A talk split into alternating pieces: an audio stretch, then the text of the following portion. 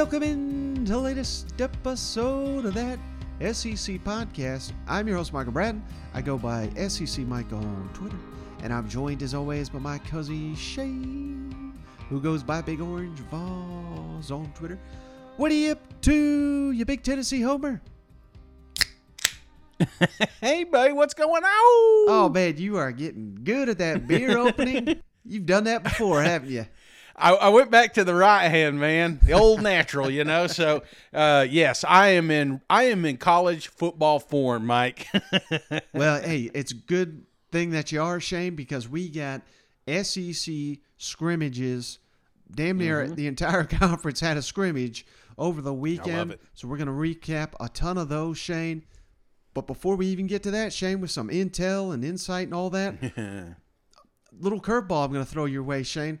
Oh. I am okay. ready to tell you who's going to win a couple of these quarterback competitions based on what we know so far. So, mm. Mm, how's that sound, brother, to start your little Monday sound, morning here? It sounds great, Mike. And I'm going to tell you, you sent me these clips. Uh huh and there felt like there was a few hints dropped along the way. You know what I'm saying? Because I would be listening to one, I'm not going to say who, and I'm like, oh, okay.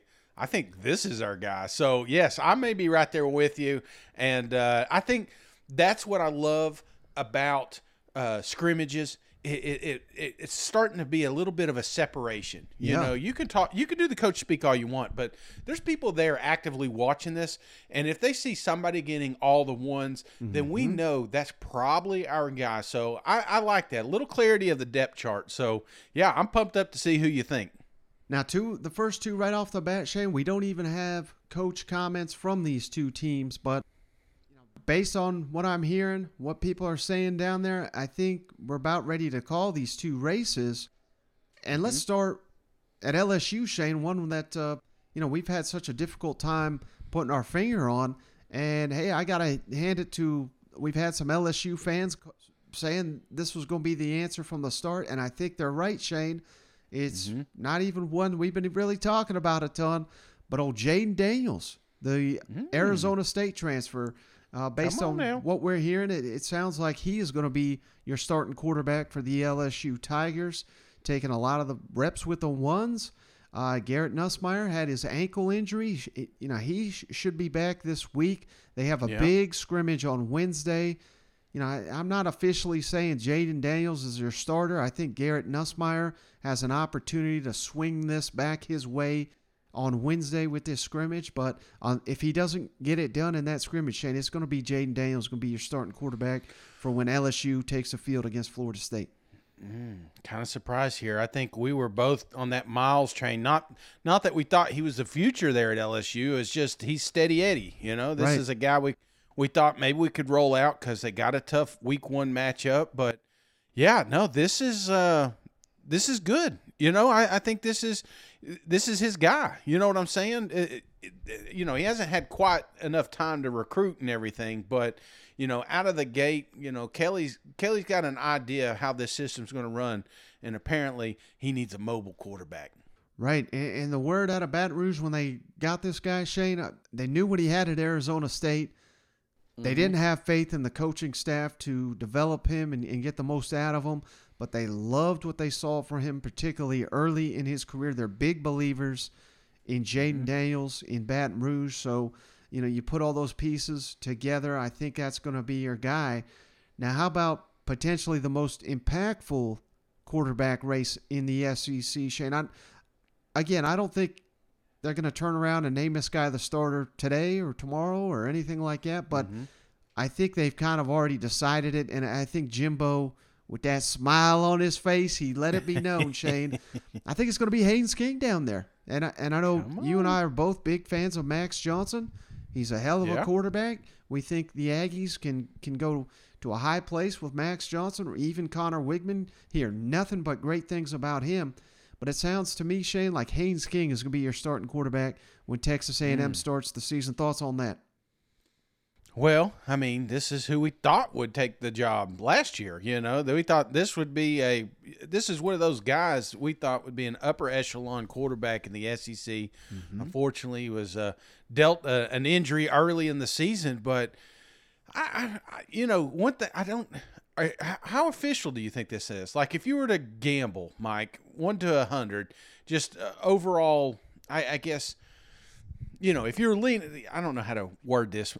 90. I'll go 90. for Nine, both- okay, both that damn high. guys. All right. Yeah. Even with Big Bad Brad down there on the field, you know, I, I mean that's the one thing that that that, that I think you know they here they brought Max Johnson there for the starting quarterback position. Mm-hmm. Uh, I'm, I'm seeing videos of Brad Johnson out there with random guys on the football field, you know, doing these little stunts, and it's just like he is in, he is all involved, and I'm I'm wondering, you know, how close like is there is there going to be some series that we still see Max Johnson? Is there going to be some opportunities or or do you think he he just take because you know Haynes King he has got all the talent in the world and this is a guy that really could grab the SEC by the balls. And, and if he comes out and plays to his true potential I, I think there's an opportunity that Max Johnson never sees the field. So what does that how's that play out you think Well, yeah, it's pretty interesting. I mean, they don't have much of a, a challenge the first two weeks of the season until Miami week three. So, you know, Yeah. we're, we're certainly going to see Max Johnson, and I think even Conner Weigman see the field Yeah. the first couple of weeks of the season to see what they got. But just again, just based on what I'm hearing, the, the way it's shaking out down there, it, it certainly sounds like all signs point to Haynes King once mm-hmm. again being your starter, just like he was last year before uh, he suffered that tough injury and was out for the year. But you know, not no real surprises here. But I, I think this is a again, you got options down here. yeah This isn't Max Johnson's garbage. This isn't Myles Brennan is garbage or Garrett Nussmeier. This is we have got some quality options. It's just Yeah. it seems like this is the way the reps are going. This is the way the coaching staff is leaning. So I, I fully anticipate at this point in time for Jayden Daniels and Haynes King to be your your starting quarterbacks week one of the season. And and I, I like the clarity, Mike. As a fan, I, I hate the quarterback limbo all the way to week one. It just feels like it it it muddles everything. So Yeah. I if we can get some of those one reps because you need them. I mean, it's it's it's been a while since you've been under the lights competing, you know. So I, I like him getting all the all the attention, and and I'm glad that they're leaning toward a starting quarterback now than later.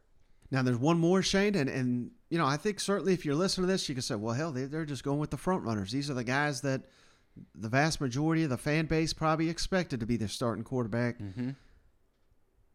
Word on the plane, Shane. Let me guess. This is the one I was guessing. Uh huh. TJ. TJ Finley is surging in this quarterback competition. I certainly don't expect Bryan Harsin to come out Mm-hmm. here again on Monday or anything and say TJ's our guy. He's gonna he's, he's gonna start. They're probably gonna hold it off for a little while longer, Mm-hmm. see what Zach Calzada can do. But hell, based on what I'm hearing, Shane Zach Calzada may not even be your backup. He may be number three at this point in time. The way he's playing with uh, uh, Robbie Ashford, the transfer from Oregon, potentially being the backup there. But I really think it's going to be T.J. Finley, Shane. Two, 2nd I know the new offensive coordinator, but second year under Bryan Harsin, he's got command of the team. He's running with the ones. He's running it much more efficiently than Zach Calzada. Uh, As long but as he ain't running from the cops, Mike. That's all I'm saying. You know, as long as he's not doing that, we've got us a starting quarterback down there because you you're going to hear it here in a minute. Right. I, I mean, Bryan comes out and I'm mm-hmm. I'm five minutes into this thing. I'm like, man, he loves this guy. Yeah. So I that that's that's that's great for me, Mike, because they're going to need some quarterback. They're going to need some sort of normalcy back there, and and like I said, valuable reps. I think it's important with this young receiving corps. You know, I I, I think that's that's important for TJ. So I kind of like I, this is my favorite one. I I think. This is the one we were both leaning toward, you mm-hmm. know, the start of the season, and this is just more affirmation. Yeah. So we'll get to Auburn. That's going to be the second team we hit on, Shane. But before we get to that, we got to stay there on the bluegrass, Shane. Let's kick it all down to Kentucky, where, hell, they had a scrimmage over the weekend, but that ain't even the news, Shane. I mean, we finally got word here from Mark Stoops on his. You know, his response there to John Calipari is a basketball school. He said, Get the hell out of here with that. Uh, let's kick it over to Mark Stoops right out the gate. I mean, this was the only thing people want to ask him about down there. his response to, to, to the basketball comments and, and everything going like that. And and my God, Shane, he went a step further, basically saying Cal was uh, you know born on third base down here in Lexington. So let's kick it over to Mark Stoops. Mark, why did you? Why did that raise to the point where you felt like you needed to comment on it publicly as opposed to just behind the scenes or whatever? I don't care what anybody says about their program. That's not my business. That's not my lane. But when you start talking about my program and, and others that we compete against, I mean, me, I, I, I don't do that. I stay in my lane. And, uh, you know, so that's in defense of my players, the defense of the work that we've done. And believe me, we want to continue to push. But don't uh, demean or distract from the hard work and the dedication and the commitment that people have done to get to this point. And and uh, again, I, I, I don't need to apologize for that, and uh, I won't.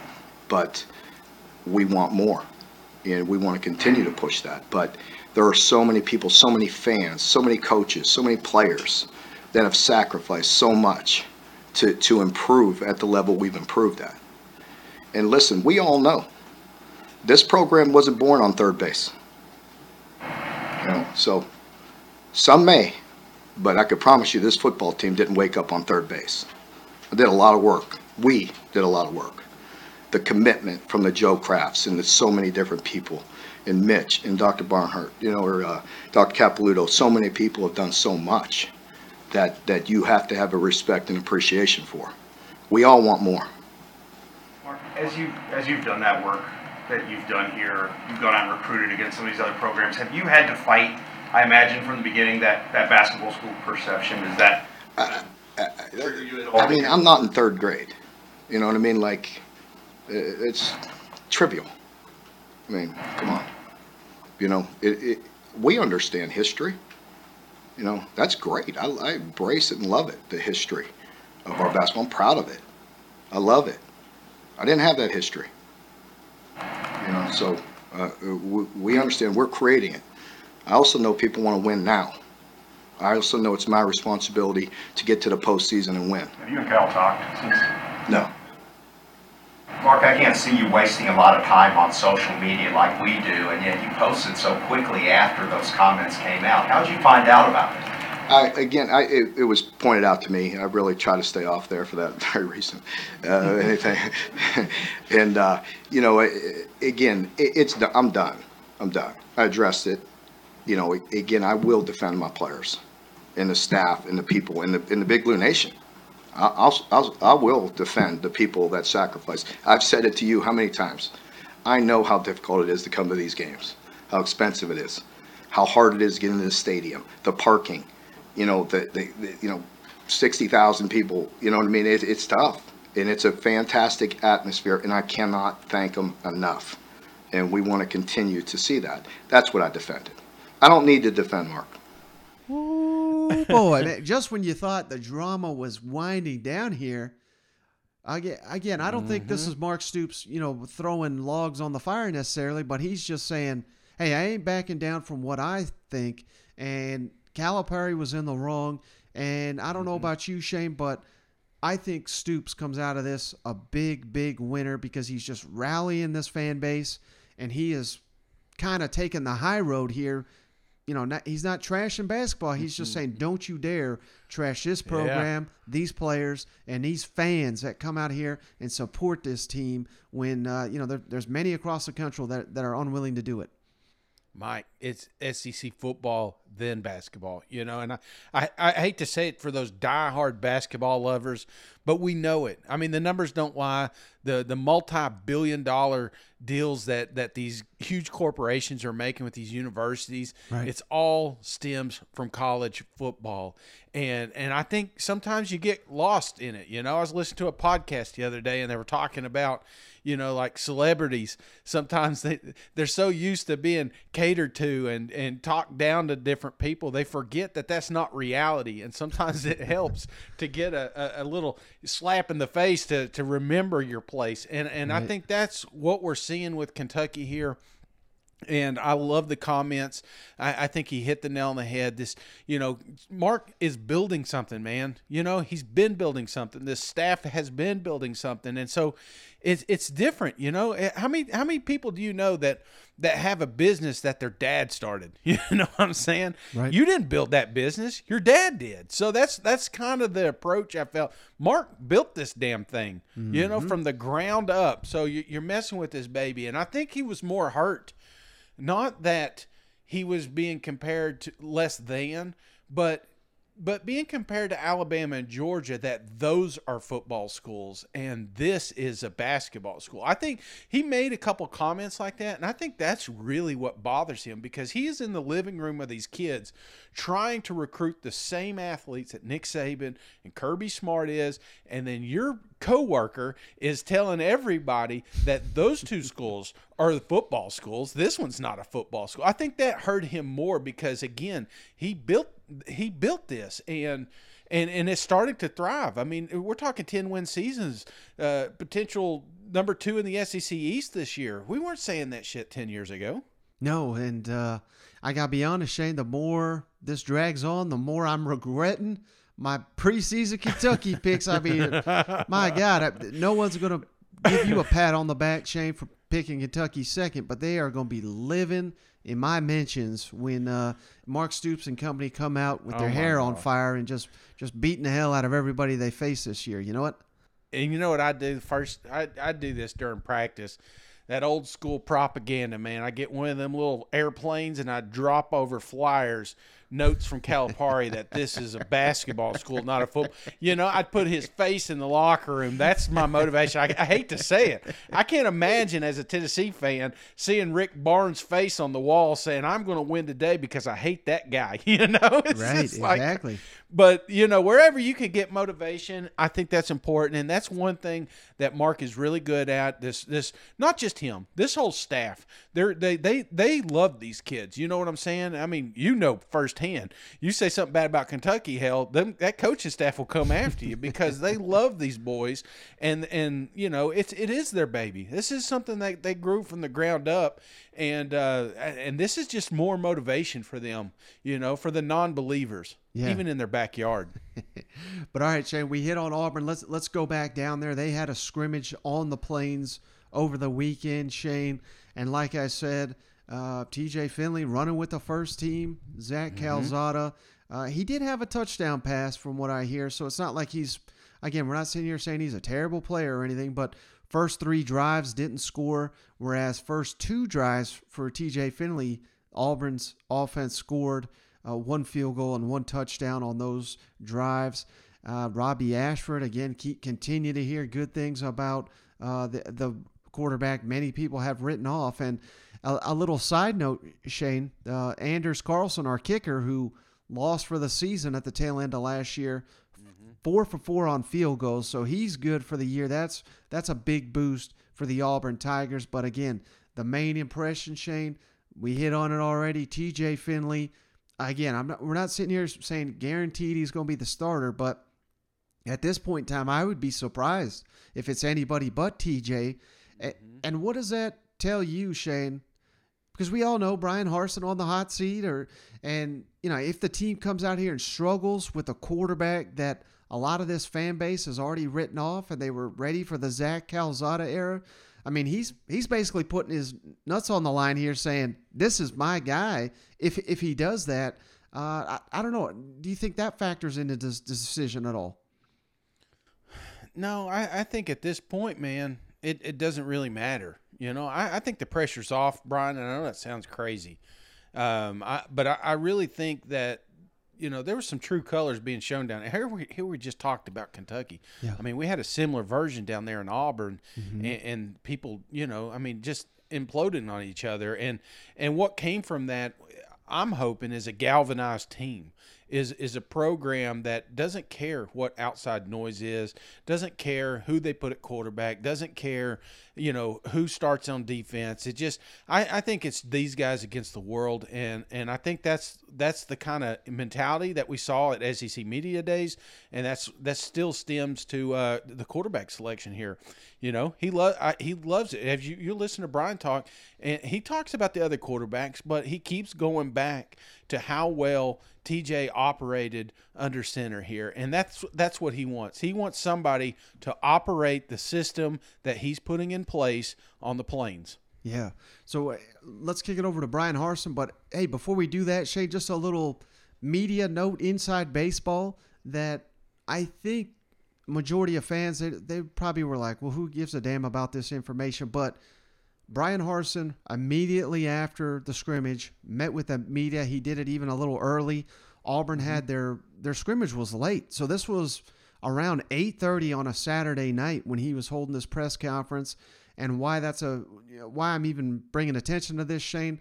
Apparently, last year similar situation. He waited an entire hour, and you know, again, he's he doesn't work for the media, right? Right. But he is really going out of his way, I think, to kind of win over some of those people that that may have turned on him last year and this is just mm-hmm. a continuation of what we're talking about of a of Bryan Harsin kind of correcting where he erred last year and we mm-hmm. know that the media they're not the ones making the decision on whether to fire Bryan Harsin or not but you better believe man these presidents these ADs they read what's written about these coaches yeah. And when you start to win favor with some of these media types, you know, I, I think that can only help you. And, and, and I don't think Bryan Harsin had that figured out last year, but I, I think he certainly does now. So I just wanted to make that little note. I mean, I, again, I think he is really, really trying significantly to, to correct the wrongs he had last year. If mm-hmm. that make does that make sense? Yeah, if he wants to keep his job, he better call that SEC podcast for a sit down no.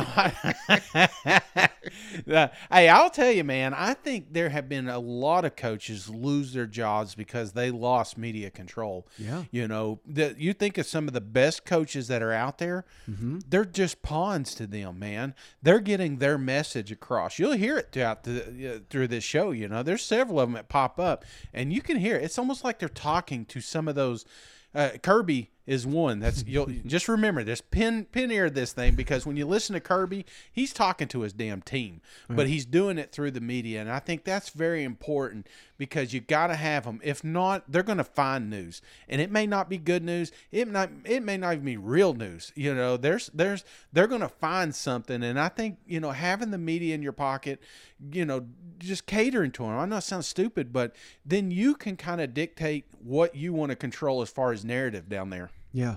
So let's kick it over to Harsin Shea. Talks about, uh, you know, he's kind of over the moon, it sounds like, with TJ Finley, how he's been a coach on the field for the Tigers. And then mm-hmm. the second question, you know, he, what did he want to see from the quarterbacks in this scrimmage? Who's going to lead this football team? That was the key to what uh, Harsin's comments okay. here. Um, so we had uh, yeah, a little situational scrimmage. We got some live work in tonight, which was good. We needed that. Uh, I thought the uh, the effort was really good tonight. Execution will improve. Uh, we got a chance to play a lot of guys, so kind of your typical first scrimmage. Get a lot of guys in there, let guys tackle live, let guys try to break tackles, um, see if, if uh, we can move the ball down the field. Uh, what's going to happen in certain situations? We've been emphasizing that quite a bit, and I thought the guys handled it well tonight. Uh, I was proud of them just the effort. I thought the effort was there. Uh, urgency, we talked about that. It can always be a little better, but it's first scrimmage. You know, there's a little bit of nerves and um, being in the stadium, guys are excited. Some of the new players that haven't been in the stadium, you know, they, they look forward to that. But just a few standouts. I thought uh, Damari Alston ran the ball well today. So we had a couple freshmen that stood out. Damari Alston stood out. Thought he ran the ball really well, and then Camden Brown uh, had a touchdown tonight. So those were two freshmen that, that I thought played well. Um, and then uh, other than that, um, you know, everybody got some opportunities uh, on the offensive side. Uh, so a few catches here and there for everybody, like two to three catches. Barr had had three catches. Um, Shenker had a couple catches. Fromm had a couple catches. Uh, Shenker also had a touchdown tonight, which was good. So just kind of getting the tight in the ball. Um, quarterbacks, uh, I thought all all did some really good things. Uh, Finley operated well tonight. Uh, that was good to see. Thank you. and uh, you know I thought he we had a long drive on the very first drive with the with the first group is about 14 plays, uh, so he executed well on that drive. I thought Robbie did well too, uh, making some plays and uh, operated the huddle, and, and, did some good things on that part on his part. Uh, Calzada solid tonight, had a touchdown as well. Um, Carlson was four for four, so it was good to have him back out there too, just after the injury and to see him get out there and get a few kicks. Um, he's been really doing well in camp, but tonight was good to be out in the stadium. I think for him as well. Uh, we had a few sacks. We, we, didn't have the quarterbacks live, so it was hard to to really gauge the sacks. Uh, but Derek and Eku, both those guys were coming off the edge, and they were doing a really good job. Um, but we had Eku credited for a sack. I think Derek would have had a one or two in there as well. Uh, and then uh, at the end of it, there we did a little goal line period, and there was a fumble, and Craig McDonald picked it up and ran for about uh, 95 yards on it. So it was a great play. Uh, I don't know which linebacker it was that, that kind of came through there and made the, the fumble actually happen. Uh, but Craig picked it up and ran it in, and that was how we finished it out. So it was good for the defense, good energy uh, that way. And overall, I thought, you know, we got some good work in. Um, we're a ways away from where we need to be. I think guys know that. So the next I've always been impressed with TJ as far as just his command. He understands. He, he's very much like a coach on the field. He understands what we're trying to accomplish. I think he's conceptually picks things up very quickly. Um, listens to the details and all the little nuances of plays and, and what everybody's supposed to be doing. If there's a coaching point made, not just for him but anybody, he'll remember that coaching point and be able to echo it whenever it comes up or remind guys, you know, and doesn't have to be a coach, which you appreciate. So there's just a lot of, I think, um, uh, let me say this, he's got a really good understanding of what we're trying to accomplish, all right, and he listens to those things. So uh, I appreciate that. I thought tonight he was good, um, led the team down the field. Uh, I think he executed well when he needed to in some critical moments. Um, can improve in just kind of some of the the easier throws that, that we didn't complete tonight. Um, don't know if that was him or not, but I think there's some things that we can improve in those areas just from an accuracy standpoint. But overall, I thought he operated well. Uh, there's some. I'll, I'll, watch it tonight, and I think we'll see some of that on film. And that's the one thing I told our guys. Every one of those guys want to play, and and we're going to play the best guys. They all deserve an opportunity to go out there, which we've given every one of our guys to showcase what they can do. And now we got to start making some decisions. All right, we got to start figuring out all right, who's going to get a little bit more reps? But as far as the quarterback goes, I watched the whole thing sideline all the way to the field, how we operate in between plays, the sense of urgency, how fast we call the plays, how fast we get to the ball, how we check things, how we get our offense into the right situations. All those things come into play. So it's not just, hey, that guy throws the ball, you know, perfectly or you know, the best every time. Um, you want that, but like, how's he operating? Right? What's he doing? Is this guy going to help us in the run game? Can he help us, you know, with his feet? Can he do some things in the pass game? Um, so there's a lot more other factors, and then you know what? Hey, you're watching how accurate they are. You're watching the decision making uh, decision making process. So um, that's what I was looking at tonight. What I told those guys tonight, I wanted to see them lead. That's what I wanted to see. From the sideline on the field, that was the number one thing for me. Coach Kiesau can figure out the rest. I want to see these guys lead, and I want to see them just operate our offense. And I thought, for the most part, they did a good job. We didn't have a lot of delay of games. We had one, one delay a game. We didn't have a ton of bad snaps or just – sloppy football from the quarterback play. We can get better, but it wasn't that sloppy from from their end. All right, Chase. So, I, hey, I don't want to say he's calling out Zach Calzada because I don't think that's the case at all. Right. But I think, you know, when you bring in a transfer guy and, and he wasn't able to participate due to injury during the spring, you know that it, it's easy to to if you listen to everything he's saying, it, it, certainly sounds like T.J. Finley is leading this football team, and and that's mm-hmm. if that's truly what he was uh, wanting to see. I mean, I that's again why I'm so high on TJ Finley right now. Well, yeah, I mean, and, and that's again, that's the the narrative he gave down there. This is his guy. He mentions Calzada, you know, but I think, you know, Calzada's got a long ways to go. Yeah, and I'm not ruling him out. I'm I'm not because you've seen a good TJ and you've seen a bad TJ, and yeah. and you know, it, I think it's important that if something goes wrong, that we've got another reliable quarterback that can step in and maybe take over the reins, and maybe that's what Calzada needs. You know, he he, I mean, he's he's done it before. You know, it wasn't maybe the best season, but he sure did win a lot of games last year. So uh, maybe maybe that's just the the message he's trying to get across to Calzada. I mean, I'm just trying to read through through the lines here. I'm just happy if I'm a fan that that we've got a quarterback and and we got to work on a few things because that's what Bryan says. It's it's the it's the minor things that we've got to execute. You know, the short passes, which I know that sounds stupid, but a lot of times these kids just want to sling it 40 yards in the air. You know, but it's the little passes, it's the check downs, it's getting rid of the ball. You know, things like that. I think if if he can work on those minor details, then I don't know, man. Maybe we got us a quarterback down here. Yeah, no doubt. All right, Shane. Next, let's kick it on down to Mississippi State. We haven't been able to hit on the Bulldogs lately, but they had a scrimmage over the weekend, Shane, and it sounds like the offense, uh, aside from the offensive line, we'll get we'll get to Coach Leach here in a second. The offensive line had some struggles, but Will Rogers, Shane, two touchdowns in this scrimmage. Uh, Jo'quavious Marks, the running back, he had a rushing touchdown. Dillon Johnson, the other running back, he caught one of the touchdowns. And then good news because we're Jaden Walley. He had a huge freshman year.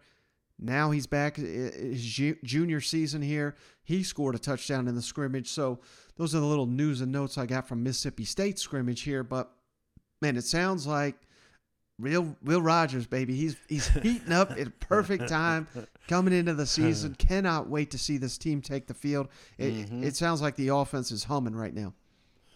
Absolutely, I love these comments, and, and well, go ahead and roll them because I want to I want to bring something up after. feel like your uh, defense was getting a lot of pressure today. What what did you take from that? Well, they did early. I think it was a combination of doing a good job on defense and then, uh, you know, not being in position on offense. And then we tightened up and then uh, moved the ball better. But the O line's kind of the most important part. So, I guess how do you balance that in a scrimmage when, when you look at you know the, the O line struggles or the D line success? How do you try to balance that out? Right, just just try to evaluate, you know, what a guy did right or wrong on either side of the ball. Uh, you know, I thought that uh, you know the first two series, well, the first two series defense dominated. The uh, the next two series offense dominated, and then it was mixed. The last two, uh, I'm not counting the threes, but the last two series were mixed minus the turnovers. I thought, you know. With the format of things out here in scrimmage, uh, just obviously coaches not directly in players' ear sometimes. Do, do you kind of, I guess, see who you can trust maybe uh, a little more in this format than than any other practice? I guess how, how do you kind of weigh scrimmages when it comes time to evaluate? Uh, them as another practice, but uh, um, weigh 'em is another practice, but it does help illustrate who you can trust. And then the other thing is, is uh, you know, execution can be a little bit challenging because you've got a mixture of players out there. But the other thing is, you got to be able to adapt to the situation. And I like practicing in the stadium anyway. Uh, then the other thing, occasionally, you know, there'll be guys kind of get stage fright, and then other guys, uh, you know, are really ready to play. So you try to see a little bit of that too.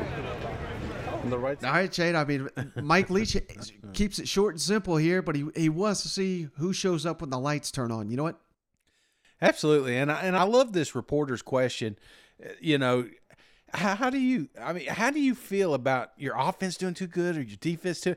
That's that's one thing that I always had trouble with these scrimmages or or spring games or something like that. You'll be watching when you're like, golly, our offense looks great, but then you're like, damn, our defense looks horrible. You know, it's like, how do you? Uh, you know, it, it's more of an. I know it's a team effort, but they're looking at it individually and who's doing good, who's making mistakes. I, I understand what the Pirates saying here, but um, I love the fact that the defense was at it, man. You know, because that's one thing when when Mississippi State's if if they're going to be good, like you and I think, it's not about the offense. The offense is going to do its thing. It's going to get points. It's going to get yards. I'm not worried about that offense, but I'm worried about this defense. Can it stay in the games? And, you know, the fact that they came out here and punched this offense in the mouth on the first two drives, that's what I like to hear, you know, because this is a team you can't afford to get down two or three scores. So uh, I, th- I think this is great news. And, uh, you know, I mean, it's still early. I- I'm not going to have the parade just yet, but I just, I love the positive and, and I love the fact that the offense figured it out, you know. So there was apparently some adjustment along the way. And that's what I think Will Rogers is going to excel at this year is adjusting during the game. Hmm.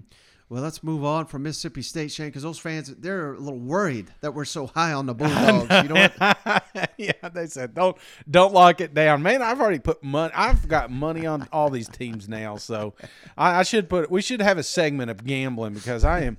My wife's looking at the account like, "What the hell is going on here?" I said, "It's a savings account, honey. Don't worry about it. We're gonna get it back." Next, let's kick it on down to Fayetteville, Shane. They had a uh, 110 play scrimmage over the weekend, and how about this, Shane?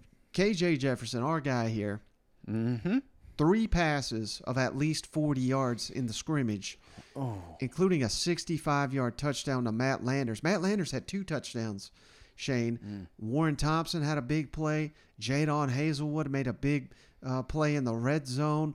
Trey Knox, the tight end, had two catches of, of 20 or more yards, including a 35 yard reception. So, man, mm-hmm. when you think the Arkansas Razorbacks, you think offensive line, you think tough, you think running Yeah. game with Sam Pittman running that show. Yet you get these tidbits here of a, of a passing game that Yeah. looks to be firing on all cylinders. My God, I mean Arkansas. Who knows? They may have the best offense in the SEC. Dude, if if Arkansas can stretch the field, watch out. I mean, that's we know this team's going to run. We know this team's going to be good at moving the chains. But if they can keep the secondary on their heels, mm-hmm. golly, I mean, anything can happen. And by anything, I mean everything's going to happen against you because the avenues will open. KJ, if he can get a four yard head start, he's going to get a lot of rushing yards. So uh, this is, I think this is great news because we've heard the hype, we've heard about the receivers, you know, who's emerging. We don't quite know, you know. Sam talks about that here in a minute, but the fact that you've got so many weapons and then it's starting to pay off in the scrimmage in the game like environment, man, that's that's that's I would be on cloud nine if I was a Razor. I'm on cloud nine now. I didn't grow up a Razorback fan, so I can only imagine what they're doing. yeah, so let's kick it over to uh, Sam Pittman. Shane says the corners and the receivers; those are the two biggest battles on the roster right now. Yeah. you love to hear that. And I thought it was interesting, Shane. How ready is the team for the season? You know, maybe it's just coach speak, but he's pumping the brakes on all that. Shane, hey, hell, we ain't even close to being ready for the field. So uh, let's kick it over to Sam.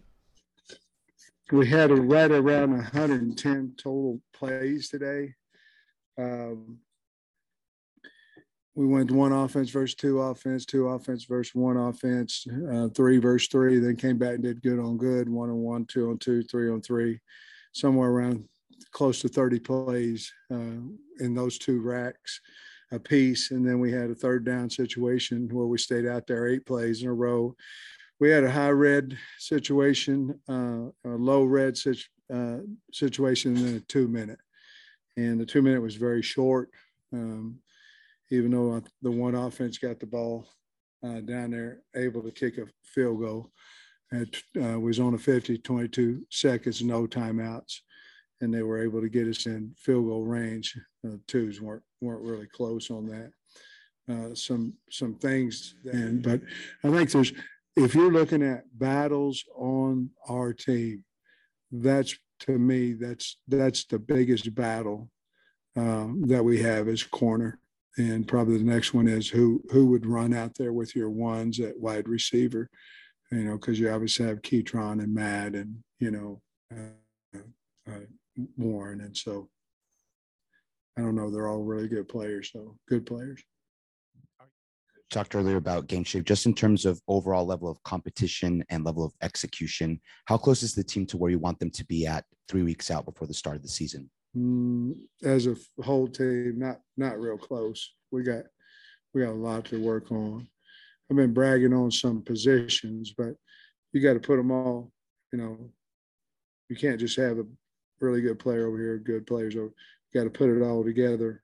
I thought we the second half of the scrimmage, I thought we put together a little bit on both sides of the ball, uh, you know, playing well together. Um, but we're not we're not there yet. You know, the first part of practice, the first part, part of fall, a lot of times is you're not worried about playing together as a team. You're worried about surviving practice, you know, and it was hotter than hot, you know, out there. And then the next mode you go is you're wondering, you know, you're you're worried about your position and where you're at on the depth chart. And at some point that all comes together is, hey, I, this is where I'm at. This is what I'm doing. Now, how do I make my teammate better? We're not there yet. No, we're not. We're not a team that's bickering and fighting and all. I don't mean that, but we're not a unit yet. We got some good players, and we're not a consistent unit on anywhere yet. But we're we're further uh, uh, uh, we're further along right now than we were last year at this point. All right, Chase, are you buying it? Are, are the Razorbacks ready, or is he just is he letting his team know, hey, we got to stay focused here? No, yeah, this is you know he's got pocket aces over there, and he's just acting like he's slow playing this thing. No, I, I think I, obviously there's going to be some rust. You know, a lot of these guys, especially on defense, it's the first time they started tackling. So Yeah. uh, there's there's gonna there's gonna be some mistakes being had out there, and it's cleaning up those little dumb penalties. It's cleaning up you know the little boneheaded mistakes that you may make out there, and you that's what this is for. It's what fall camp is for. So. I mean, there's a little bit of truth to what he's saying, but again, you don't want to put your expect. You don't want to go out there and uh, again, back to media, Mike. You come out there and you say we're gonna we're gonna kick ass. I mean, I remember when Lane Kiffin came out and says we're gonna be singing Rocky Top down there in Gainesville. You know, that's they used that the entire Right. season. You know, expecting a victory over the Florida Gators. Well, if you come out saying exactly what Sam's doing, well then okay, yeah, he may have expectations to win the West, but he's not coming out here and saying that. Right. And, you know, for the Razorbacks, Shane, I mean, it is so important that they come out and they're already firing on all cylinders because they Yeah. got Cincinnati in the opener. I believe it's Mhm. ESPN nationally televised. They've got Mhm. South Carolina, uh, a very, very, very improved team coming to Fayetteville that's going to be looking to shock the SEC. I mean, there is there's no time here to to be. You know, we gotta No. we'll ease into this thing by week three. We'll have it. If you, if you wait till week three, your mm-hmm, season could be mm-hmm. in the toilet because you. I'm not. I mean, Arkansas is going to be favored in both those games, but if they don't show up and play, they could lose both of them too. You know what? That's right. I mean, it's you're not starting out with UTC and Mercer. You know, you, you you are playing some high quality opponents. I give Cincinnati a hard time, but you know this it's a program that's well coached, and you cannot afford to come out with mistakes. And I, I think that's the big thing is, you know, there's a lot of seniority on this team. There's a lot of um, there's a lot of folks coming back, and and I think that's the main thing with Sam is he's going to make sure these guys are running efficient, and if they're doing that, then they can beat a team like Cincinnati, and it's not even going to be close. But the re- the way you keep a team like them in is coming out making stupid mistakes, and that's what they got to clean up here in the next couple weeks. I sure as hell hope they don't have this show in Cincinnati, Shane, because because they're going to have bulletin board material for weeks, but just based on one episode. You know what? Oh, I know. I hate Cincinnati. And I don't know if it's because Butch Jones was up there at one time or or what. There's just something about it. I just not a big fan. Maybe it's the Bengals. I hate. Ste- I'm a Steeler fan, so maybe it's just Cincinnati altogether. Yeah, Sky. Skyline Chili sucks. yeah, I mean, come on. Who puts chili in spaghetti noodles? I mean, that's just something you, you throw to get like, okay, I've got two ingredients left in my refrigerator. Let's put them together and call it a call it a meal. You know, that's not a meal. That's that's garbage. and I can hear I can hear somebody somebody's so damn mad. I can hear him tweeting right now. Hey, you never had this chili noodles? You know.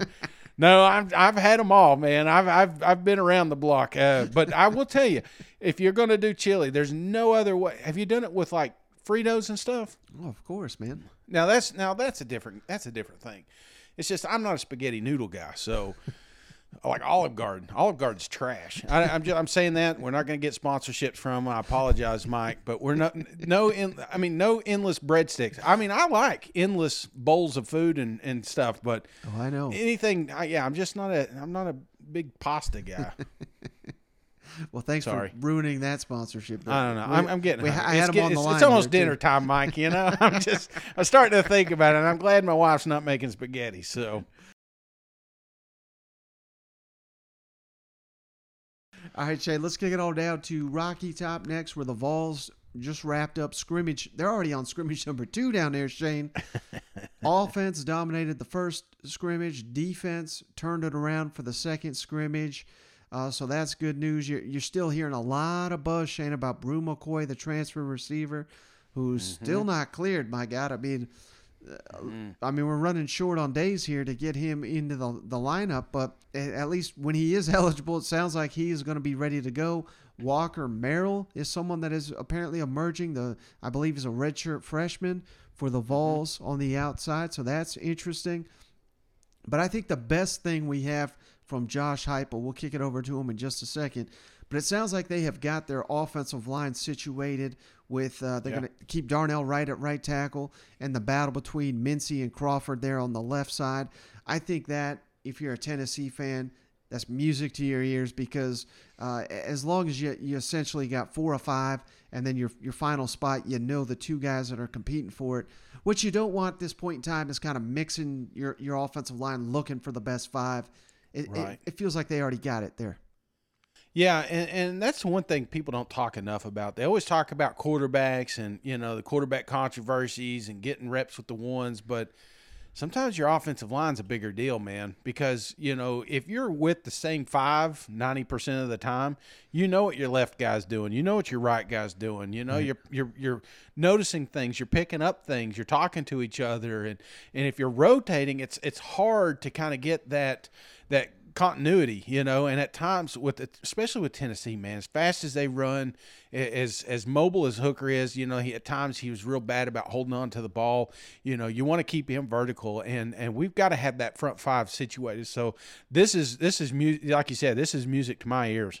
Yeah, so let's kick it over to him. He, t- he talks about that battle, but also I love these comments, Shane, about guys not buying into the hype and competition heating up as uh, we inch closer to the season. Uh, Josh, a couple things. How do you see the left tackle battle going right now? Yeah, uh, it's been back and forth a little bit through training camp. Uh, you guys have heard me say this. At the end of the day, we're going to need both of them, all of them. Um, and it just, you know, you, you experienced last year injuries, um, and that's true at the tackle spot. It, it's true on all five spots. Um, those guys are continuing to compete. Um, that's not going to stop after today. That will happen all the way up uh, until kickoff. Anticipate both of them playing uh, during the course of, of the football game throughout the season and certainly in week one. Uh, you know, who gets a majority of that or what the percentage breakdown is, we'll, uh, we'll continue to evaluate as we go through. Both of them have made a bunch of uh, progress from spring ball and, and really since the beginning of train, training camp in, in understanding what we're doing offensively. Uh, in the run game, playing with better pad level, being able to create some, some movement up front. Um, both of them take major strides in, in the pass pro side of it too. So, um, you know, I feel like those guys are continuing to progress as they should. Are they playing well enough to where you think Darnell Wright will stay at right tackle? Yeah, at this point, uh, we, uh, we plan to keep Darnell at the right side. Two things. So we talked to Jalen Hyatt and Walker Merrill the other day, and, and Jalen specifically talked about you know all the praise and the preseason's great, but you got to prove it on the field. Then Walker talked about you know I'm just tired of not playing. I want to I, I want to you know he's motivated to, to get on the field. When you hear that kind of competitiveness and mentality, you know what's that mean to you as a coach, and, and what do you like about that type of mindset? Yeah, that's the truth, though, right? Jalen's comment about and preseason stuff doesn't matter, whether that's rankings or, or praise of, of players, whatever.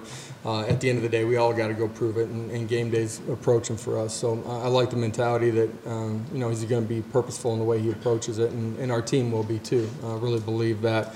You know, for Walker, uh, those are two great examples of guys that, since we've gotten back from from bowl game, and really even before that, just like this is where I'm at. You know, this is where I got to get to. Having a plan of how I'm going to do that every single day. Those those guys are are pros in the way that they've approached every day in the building. Man, they're competitive. They understand the plan. They have a personal plan of how they want to continue to grow. They're extra uh, every single day, it showed up in the competitiveness in which they've played, and, and that's with the ball in their hands. Uh, it's in one-on-ones. It's with the ball not in their hands, and, and the way that they're blocking out on the perimeter. One of the things today offensively, I thought was just you know our perimeter screen game. Uh, you know, which is really an extension of the run game. The effectiveness, uh, efficiency of that uh, was really good to see. Those two guys had a big part in it today.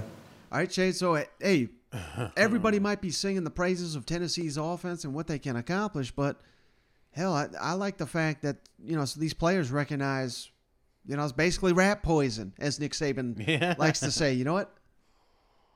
Yeah, don't read them clippings. You know, that's don't don't don't follow Shane on Twitter is what he's saying because Shane's got the hype train a rolling. So, no, this is good, man. A little humble pie is not bad, It- it- but you know that that just typically means you've got something. And you know, we've we've we've heard some some players coming out talking up the the program. I'm sure that gets pulled to the side and say, "Hey, man, we got to be better than that." You know what I'm saying? I, I mm-hmm. understand you want to pump up the fan base, you want to tell everybody how good we are, but we we we don't want that. We want to come out here and just show it on the field, and and, and I think that's kind of the vibe I got from Heupel here is like, "Hey, let's." This is what we're doing. We're working. We're at work. You know what I'm saying? We, we we clock in, we clock out. We have a good day at work, one one week at a time. That's what that's the approach that they're going with, and don't get sucked up into them numbers because I'm seeing it, man.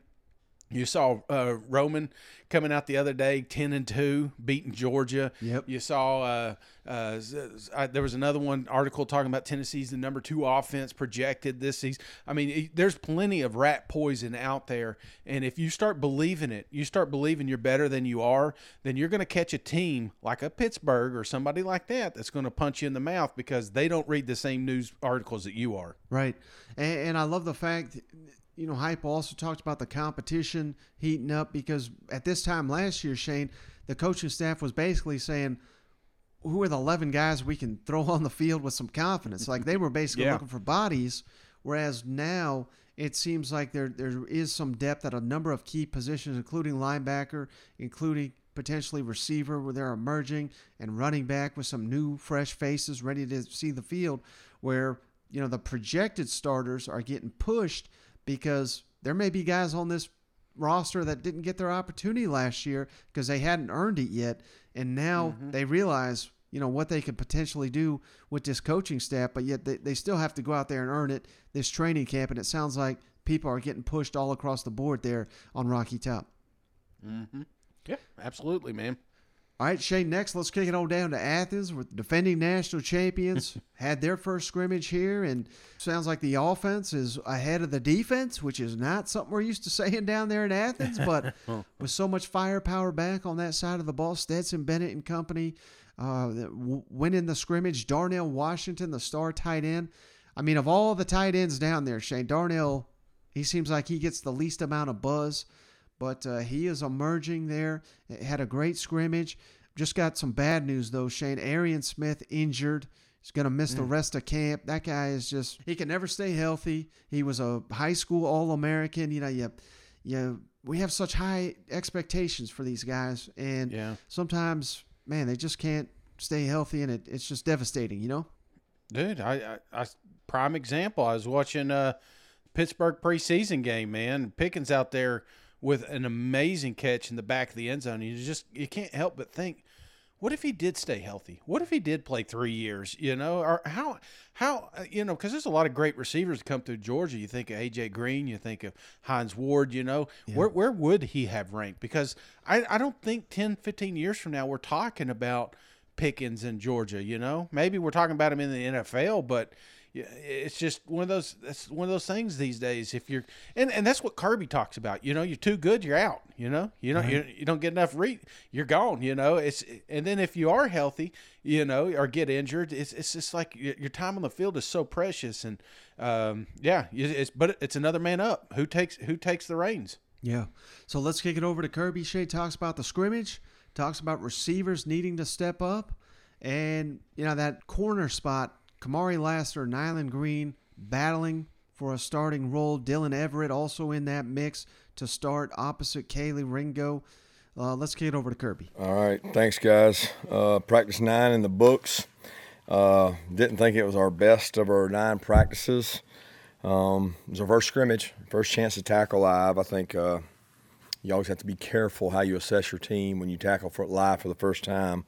You know, in my experiences as a coach, it's it's not pretty, and it was not pretty from a tackling standpoint. But uh, you know, offense is ahead of the defense, which is probably to be expected. I was a little disappointed in the energy and, and kind of enthusiasm and leadership of the defense. You know, there wasn't a lot of uh, support there, and, and if things go bad, you know, there wasn't a, a guy to kind of pick them up and, and grab the bull by the horns and get them headed in the right direction. But uh, I thought the kids played hard, especially early in the in the scrimmage. We had we had guys really play hard, physical, came out with the right mindset. Uh, like I said, practice nine in a row with one day off in between the nine. So they have gotten after it. Uh, they'll get a day off tomorrow. Um, we'll get back to work Monday. We have a long way to go to get to where we need to go. And uh, that's nothing to do with Oregon. That's nothing to do with anybody we play. That's to do with the Georgia Bulldogs. So we got to look ourselves in the eyes as coaches and figure out what the guys we have can do the best and get them to go execute that at the best. We have good football players on this team. Um, we didn't necessarily play with the right energy and enthusiasm across the board as a whole today. There were some good individual performances, but all in all, I think we got to have a better scrimmage next Saturday. Dylan made some plays today. Dillon Bell made some plays today. Jackson Meeks made some plays today. Um, if you're counting him as young, because nowadays sophomore's not young, sophomore's old you know, 40% of our team, 35% of our team is freshmen. So, uh, you know, I thought Dillon Bell stepped up and made some plays and flashes. Oscar made some plays at tight end, counting him as a, you know, receiving weapon. So those guys continue to do a good job, but we just don't have the depth at receiver. You know, I thought Rosemy did a good job today. AD made a few plays. Um, but we, you know, we're going to have to be really good on the perimeter to be explosive uh, yeah, we've got good tight ends, but we've got to be good outside to, to complement the tight ends. And we need to get Denylan back, and we need to get Dillon Bell rolling to get where we need to get it wide out. No, I mean he's working his way in the rotation by necessity. I mean we don't have we, we don't have enough depth at the position there. And Denylan's uh, just got a he hyperextended his knee during before we even started camp. So he's got an injury that's lagging over from uh, from camp, but he's not. I mean, he's back running. He's, he should be back here shortly, and uh, hopefully can get him back healthy and, and, get him in there competing. But it's just every year. I, I, don't think across the country you see four senior wideouts. Show me where you got four senior wideouts. Show me where you got two seniors and two juniors, because wideouts are very similar. If they don't get the ball, they're gone.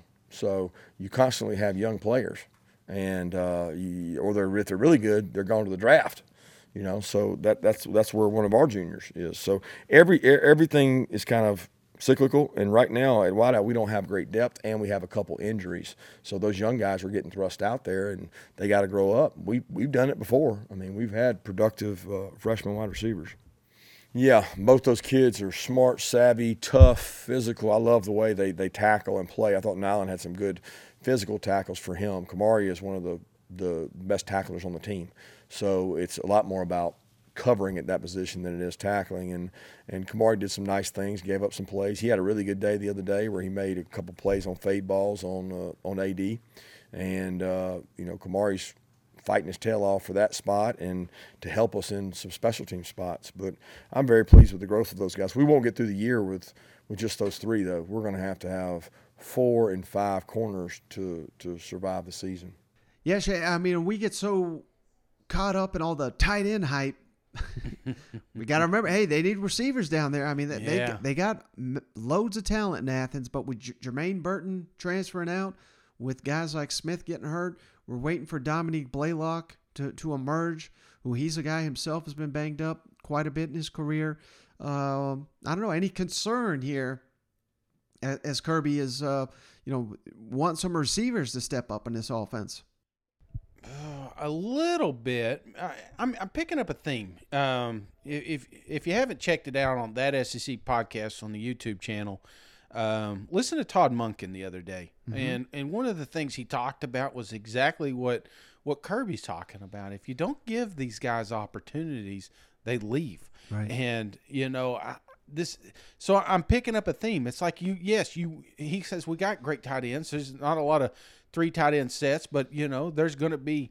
We got to get our best players on the field, but you also got to be careful you know, and and not neglecting a, a, different department because at the you know three four weeks in those guys are out, you know, because they're not getting the the the the, the accolades they were promised because they have a desire to go to the NFL, and if they don't feel like they're getting that that audition, then they're going to find another school where they can play. So right. it's uh, it's a weird it's weird, you know, because you'll talk we here we, here we're talking about some of these schools like you know they're trying to create depth and then you talk to a school like georgia and they're like they got to be careful with the depth they have so they don't lose it you know what i'm saying and and i don't know if you picked up on it but but this felt like this felt like a team meeting. This felt like this should be like you could easily have taken the media out and put the players in there. Yeah. And and he's he's looking for some leaders to step up on this on this pro on this program. You know, Nakobe Dean is not a guy that's easily replaced. Right. You know, that's one of the things they talked about when he was on the field last year. He was a commander. He was a he was the captain of that defense. He got these guys in position. I mean, there's a lot of times you would hear him yelling at different defensive linemen, moving them to the right position or different linebackers. You know, he want he you got to have that if you want to win a national championship, not just 10 games, not just not just win the East. I'm talking about if you legitimately want to repeat a national championship, you have got to have some dogs on both sides of the offense and defense and true leaders and coaches on that field because if you don't get it, you don't have that motivating factor and that's one thing we were concerned about is is there a hangover? Is there a honeymoon? Or this is owed to me, this is due to me. You know, mm-hmm. Georgia can't have that. They got to come out there expecting to win and getting better every single day. And it felt like this this uh, this scrimmage was a little bit of a disappointment. Yeah, and speaking of Todd Monken, Shane, I, I think that you know someone was kind of joking with him, said, "You ever rolled out four tight ends on the field at one time?" and he said, well, we could do that, but then all all our receivers are going to jump in the portal, yeah. and that's just kind of. I mean, he's kind of kidding, but not really because that's the state no. of of college football, and in a place like Georgia where you just across the board you got star players that mm-hmm. came in here with scholarship offers from 50, 60, 70 programs. They come to Athens, Georgia, and if they ain't getting the ball, they're going to start looking around and say, "Well, hell, they catch, they throw, the, they throw them to." The ball at South Carolina, Alabama, right. Mississippi State, whatever. You know, and I'm going to go to where they get me the ball. So it's a balancing act to be sure, and it sounds like that's what's happening in Athens right now.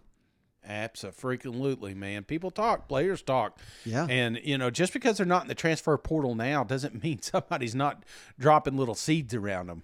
Now, last team, Shane, let's kick it on down to South Carolina, where the, the Gamecocks also had themselves a scrimmage and mm-hmm. They went one on ones. I love anytime a coach has got confidence in his team to, to go one on ones, good on good, so to speak. Spencer mm-hmm. Rattler, first two drives, scored on both of those, so you love to hear that. Uh, unfortunately, Christian Beal Smith, who who Beamer notes is out for the he, he missed the the scrimmage, spotted in a walking boot. So uh, mm. we'll have to see what's up with that. But uh, that ain't good news to have a running back in a boot down there. But um, no let's just kick it over to Beamer Shane, who, who talks about the scrimmage and talks Spencer Rattler, of course, but also some really promising things to say about Luke Doty, which I love to hear. Quarterback controversy, and how the Gamecocks they really, really got to figure a way to start better uh, in the second half and on the road, particularly. They got yeah. they, they got down to some big time in some road games last year. Yeah, uh, good day in a lot of ways. Um, uh, tried to make it as game like as we could. SEC officials out there for the most part, sideline communication, coaches in the press box on offense, and and um, uh, all of the communication that we would have to have during a game.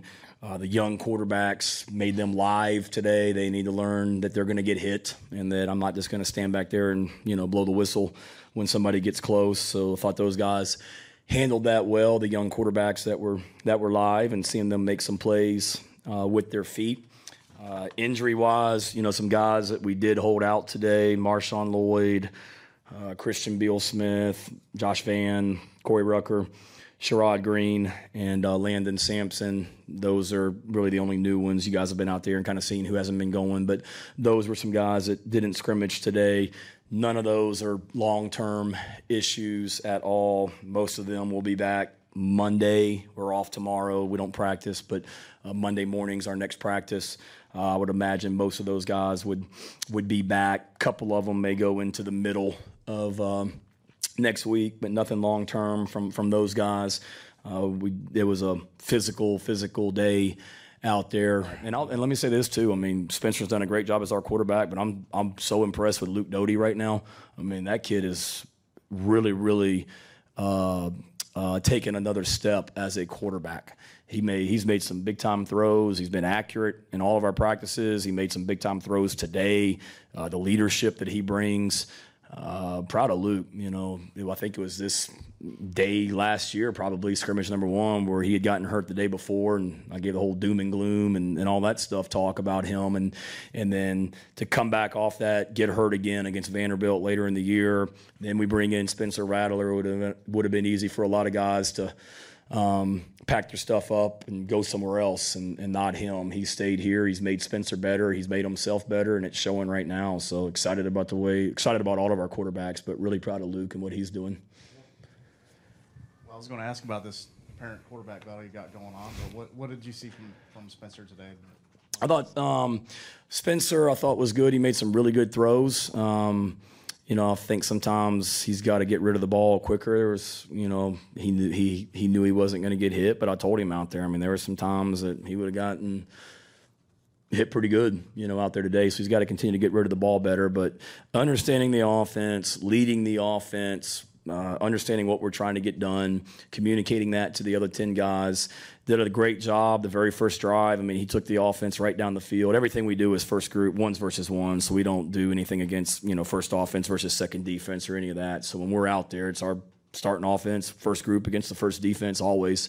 And uh, he came out and took that first offense right down the field. And then ended the drive with a stop where we had to kick a field goal and then the second drive, I think they came out there and it was a field goal. So we've got to do better at sustaining drives. But I thought he did a nice job, Hale, of at least managing the offense and, and taking them, you know, down the field uh, without our top two running backs and Josh Vann not playing. So we certainly had some guys out. But like where Spencer is right now, and the thing with Spencer is we get closer and closer to, you know, game week is narrowing down what we're doing each week and and um, and, and getting dialed in from that standpoint sticking with the red zone, last year's home and away splits were kind of drastic in terms of how well y'all played at home versus on the road. As you get into this year, just what does this team have to do to be better on the road against SEC teams? Great question. Um, I wish I knew the answer. We've uh, spent a lot of time looking at it for sure, and you're right. I mean, we we talked about it with the team. Is we've had we had some we had some. Uh,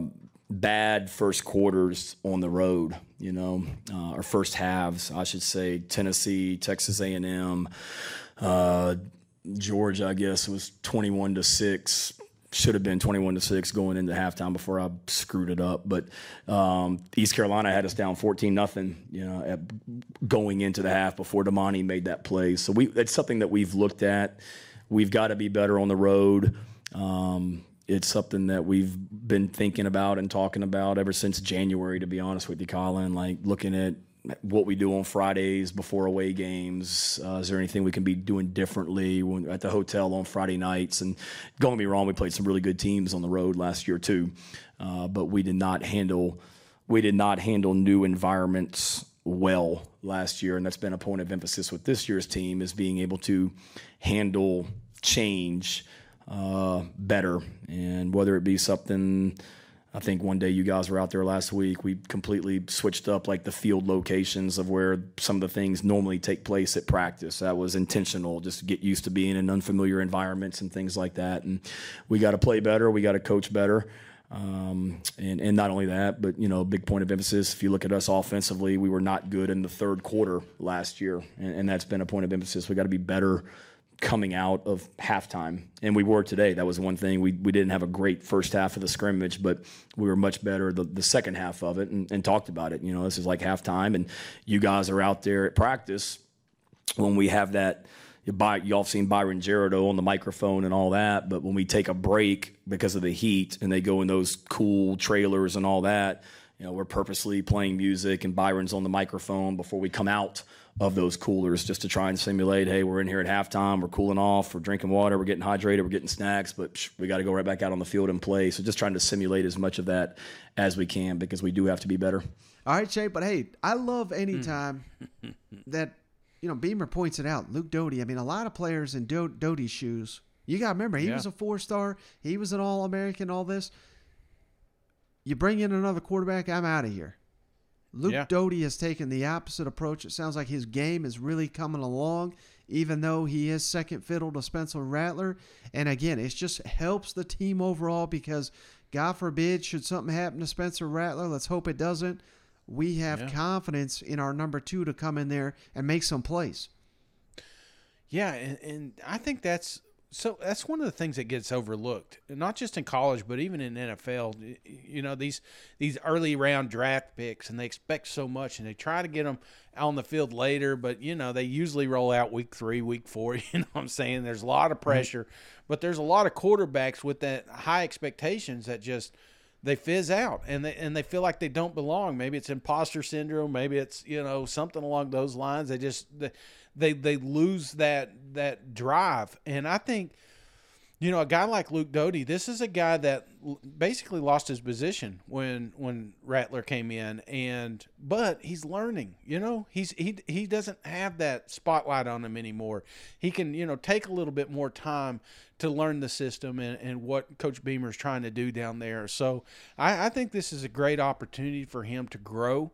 And, you know, in the league that we're in, the SEC, think about how many quarterbacks start week one but don't make it to week 12 because of injuries or opportunities. So it's it is it is a league of next man up, and and I think if if you're bringing in that quarterback two up, two things are happening, man. You're making quarterback one better because that room's more competitive, but Mhm. you're also you're you're also there if an opportunity comes up, you can come, step in, and this offense doesn't miss a beat. Yeah, I, I like everything you said there, Shane. I also like Shane Beamer, what he was talking about the, the the emphasis there in camp because, hey, for all the hype and expectation, we're just as guilty of it with all this Gamecock, you know, hype and and- every the Mhm. expectations. Fans are over there saying, why can't we compete for the East? And you got Yeah. talent where you should be far more competitive. But as hey, Beamer's wise to point out, hell, we could barely compete on the road in conference last year. We struggled in the third quarter. I mean, they have if they're going to win if they're going to win the SEC East, if they're going to even compete for the SEC East, they're going to have to go to to Gainesville. They're going to have to go to Lexington. They have got to be competitive and they got to win these ball games. There's a there's a lot of, of progress to be made there in South Carolina, and uh, you know challenges to be faced for, for Shane Beamer and company. Absolutely. I mean, think there's there's been plenty of games if they would have started off on the same foot last year, we Mhm. may have been talking about more wins last year because they did turn it up in the second half, which says a lot. I think that says more about the coach isn't the adjustments, but you're going to have to pick those adjustments up earlier and I just love the fact that he admits that he was wrong. You know, he's he's not above it. He's not going to blame anybody else. He made mistakes. So, Yeah. um, you know, this is a young coach that is learning along the way as well. Well, hey, buddy, we went long on this one. We had a lot to, to cover here. We'll have even more to cover on the next episode. Couldn't even jam it all in on this episode. You got anything before we hop off the line? Oh man, just college content, man. College football content. I just absolutely love it. We got preseason games on TV. Yep. Buddies are cranking up the fantasy football draft. Mike, Mike hates it because he's in a couple of those text groups, you know. but I absolutely love it. I can't stay off the gambling websites. I'm already, I'm already putting bets in. Oh, I'm just ready, man. I am so hungry for college football. But I'll tell you what I'm not hungry for, and that's Skyline Chili. Do you hear that? Doubling down on it, but no, that that's all I got, Mike. It was good. It was good to talk to you, and we'll be back on tomorrow. Absolutely. Well, I appreciate you as always, buddy. I appreciate each and every one of you for tuning in. We'll catch you on the next one. All right, see you guys. Go Vols.